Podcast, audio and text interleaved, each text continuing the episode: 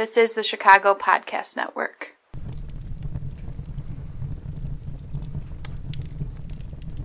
Have yourself a merry little Christmas. Let your heart be light.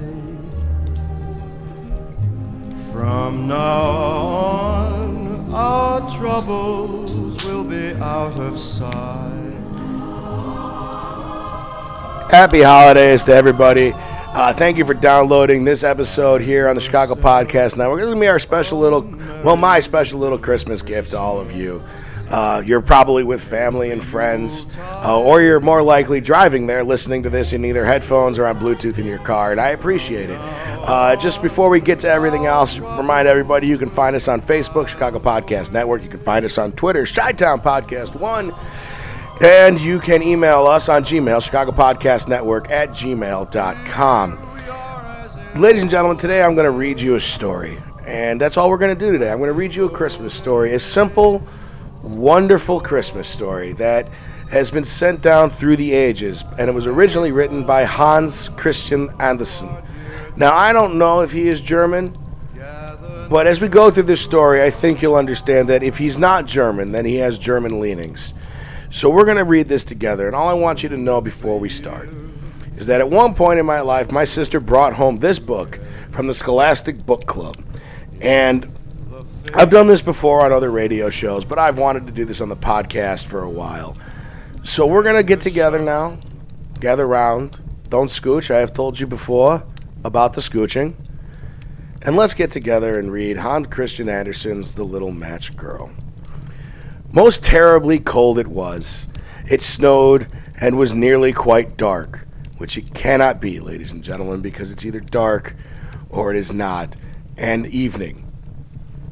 I swear to God, that's how this starts. The last evening of the year, in this cold and darkness, there went along the street a poor little girl, bareheaded with naked feet. When she left home, she had slippers on, it is true. But what was the good of that? They were large slippers, which her mother had hitherto worn. So large were they that the poor little thing lost them as she scuffled away from across the street because of two carriages that rolled by dreadfully fast. Now let's let's pause here. Jaywalking is a serious crime and is not to be minimalized by those of you out there who think that it's okay to just cross the street whenever you want. Why did she lose her shoes? Because she jaywalked, ladies and gentlemen. If she hadn't broken the law, there would have been no issues with her losing her shoes. I just, we need to be clear on that, okay? We need to be clear. One slipper was nowhere to be found. The other had been laid hold of by an urchin, and he ra- off he ran with it. He thought it would do capitally for a cradle, for when he some day or other should have children for himself and a foot fetish. I'm just saying it's not normal for a kid to run off with a shoe. That's a weird. That's a weird thing to steal. It's weird. It's, just, it's weird. So the little maiden walked on with her tiny naked feet that were quite red and blue from the cold. Who doesn't love red and blue? America, unpatriotic bitch. She carried a quantity of matches in an old apron, and she held a bundle of them in her hand. Nobody had bought anything from her the whole livelong day. No one had given her even a single farthing. Now, I don't know about the rest of you, but I've been downtown during the holidays. And if a little girl with goldy locks of blonde hair in urchin clothes were to be selling matchsticks, someone would give her money. Like, I'm not saying like a lot, but at the very least, she would have gotten an Egg McMuffin, you know, from the McDonald's. She crept along, trembling with cold and hunger, the very picture of sorrow, the poor little thing. Flakes of snow covered her long hair, which fell in beautiful curls around her neck. But of that, of course, she never once now thought. From all the windows, the candles were gleaming, and it smelled so deliciously of roast goose, for you know it was New Year's Eve. Yes, of that she thought. In a corner formed by two houses, of which one advanced more than the other, she seated herself down and cowered together. Her little feet she had drawn up close to her, but she grew colder and colder. Yes, because you're sitting in an alley. In an alley, okay? assuming that this story takes place in either like 1700s Berlin or 1800s London, sit on a sewer. There is steam that comes out. I'm just, if you're gonna be that person, then fucking own that shit and sit on top of something that's warm. Okay? The homeless people in Chicago, as sad as it is, they know to sleep on top of the vents for the L. Okay? It's like a 40 degrees warmer on there. They probably have to flip the pool, the pillows over or whatever they're using to get to the cool side of the pillow. Jesus. At home she could not venture, for she had not sold any matches, and could not bring a farthing of money. From her father she would certainly get blows, and at home it was cold too, for above her she had only the roof, through which the wind whistled, even though the largest cracks were stopped up with straw and rags. I'm telling you right now, you're going to find out that this is uh, the little girl from Hansel and Gretel. This is the same dad. This is what happens before he feeds him to the witch.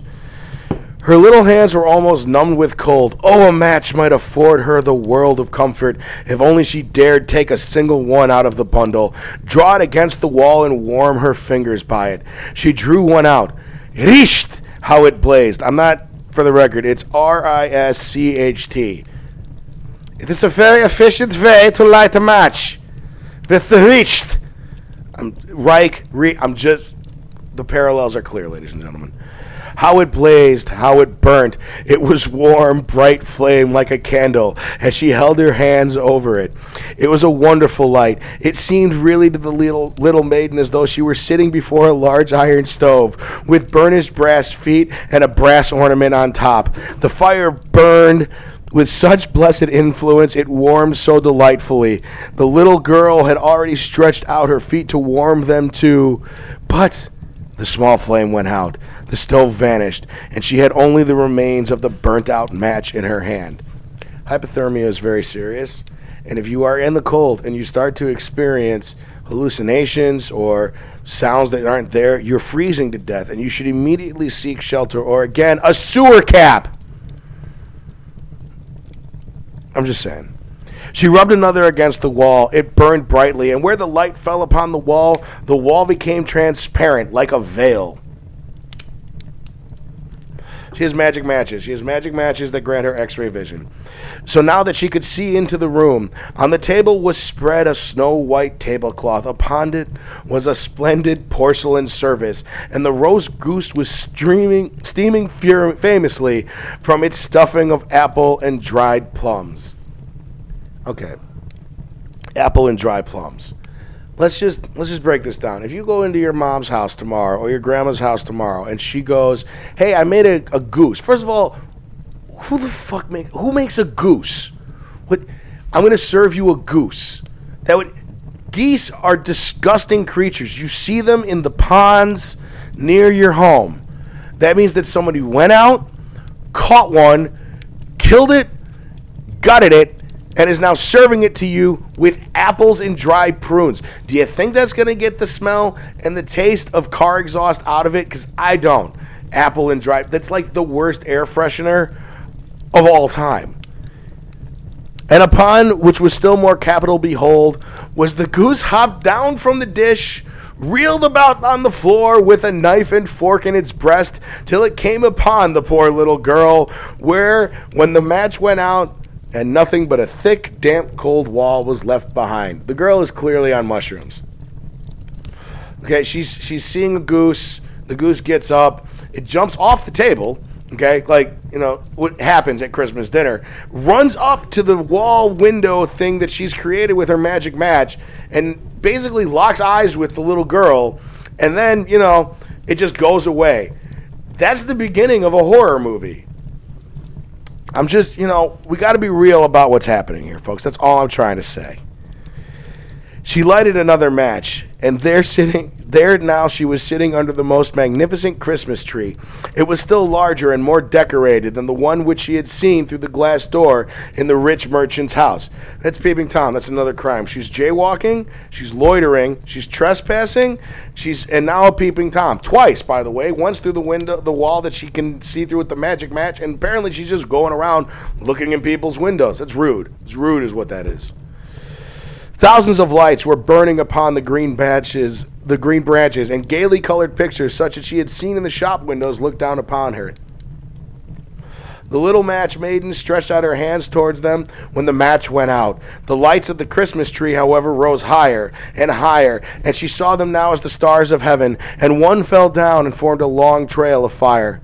Someone just died, said the little girl, for her old grandmother, who was the only person who had ever loved her and apparently would have been, given her at least shoes that fit, and who was now no more, had told her that when a star falls, a soul is ascending to God. So she drew another match against the wall, and it again was so light and so bright. And in the lust there stood the grandmother, who so bright and radiant, so mild, with such an expression of love. Grandmother, cried the little girl, oh, take me with you. You go away when the match burns out. You vanish like the warm stove and the delicious roast goose and the magnificent Christmas tree. She rubbed the whole bundle of matches quickly against the wall, for she wanted to be sure of keeping her grandmother near her. And the matches gave such a brilliant light that it was brighter than at noonday. Never had formerly had the grandmother been so beautiful and so tall. And she took the little maiden on her arm, and both flew in brightness and in joy so high, so very high, and there was neither of them cold, nor hungry, nor anxious, for they were with God. Let's just. We all clear on what just happened? Is everyone who's listening to this clear? Because if we're not, we're going to get to this in the saddest paragraph ever in a children's story of all time. But in the corner, at the cold hour of dawn, sat the poor girl with rosy cheeks and a smiling mouth, leaning against the wall, frozen to death on the last evening of the year. Stiff and stark sat the child with there with her matches, of which one bundle had been burnt. She wished to warm herself, people said. No one had the slightest suspicion of what beautiful things she had seen in her delusions, and no one had ever dreamed of the splendor in which her and her grandmother had entered on in the joys of the new year. Ladies and gentlemen, that story was the little matchstick girl. And I would simply say again to you Have yourself a merry little Christmas. Let your heart So let's let's chat. Audience, you and I. Let's let's have a second here before we end our relationship for at least before Christmas. I assume that you're listening to this before Christmas, but if you're listening to it afterwards, I hope you had a nice holiday. And I would simply say to you this this is a story about a child who, truthfully, if you really analyze this story really carefully, I mean, gets what she deserves. She's a criminal several times over. She jaywalks in a dangerous area, right? Which is just stupid. I mean, that's just bad parenting, to be sure. I mean, her father may have been giving her blows, but at the very least, he didn't do it at the right times. She's a peeping Tom, which is disgusting. I mean, that's it on a level of, of just perversion that I am not comfortable with at, at, at the time of Christmas. I mean, she's staring in people's windows. That's it's upsetting. Okay, as she gets older, that's how she becomes like a thief, right? Which is, you know, I'm just I'm just saying, she's a bad worker. I mean, and this is a German story, so of course she has to die. She did not. She was improper in her communication of her desire to sell matches. If she had sold her matches, her father would not have beaten her, and everything would have been fine. But instead, Reist, she makes the sounds. It sounds like Reich. It's very similar and very disturbing. But at the same time, if she had simply done her job as her father had told her to do, she would not have had this horrible experience where she had hallucinations in an alley like some sort of junkie. I mean, I swear to God, what kind of person is this? Perhaps she should be sent away, isolated in a camp with others. I mean, nothing like that should happen. Nothing bad happened. Look, folks, I'm just having fun with this because I think that this story is insane. This is a story that was sold to my little sister as a children's book. It ends with the little girl dying. This let this podcast serve as a warning to you and your loved ones.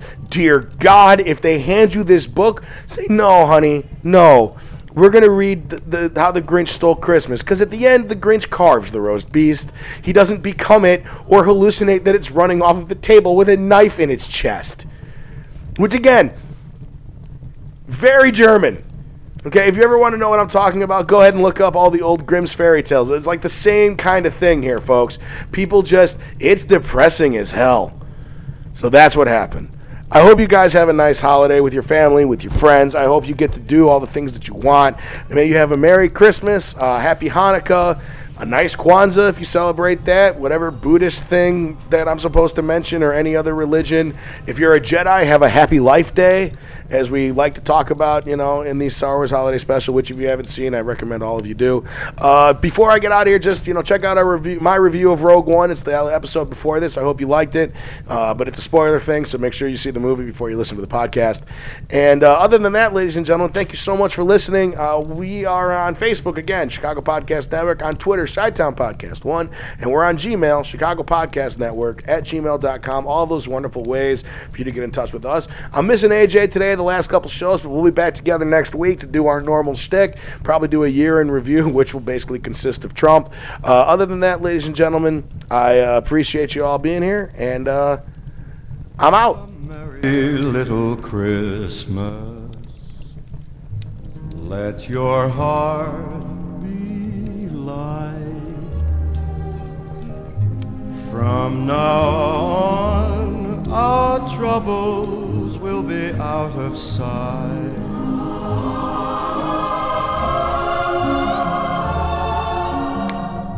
Have yourself a merry little Christmas. Make the Yuletide gay. Make the Yuletide gay. From now on, our troubles will be miles away.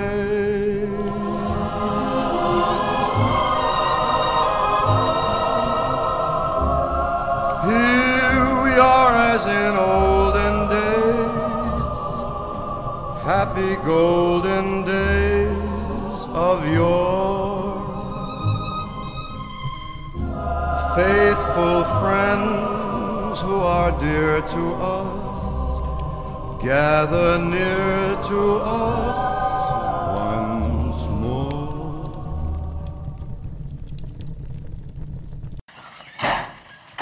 It's 106 miles to Chicago.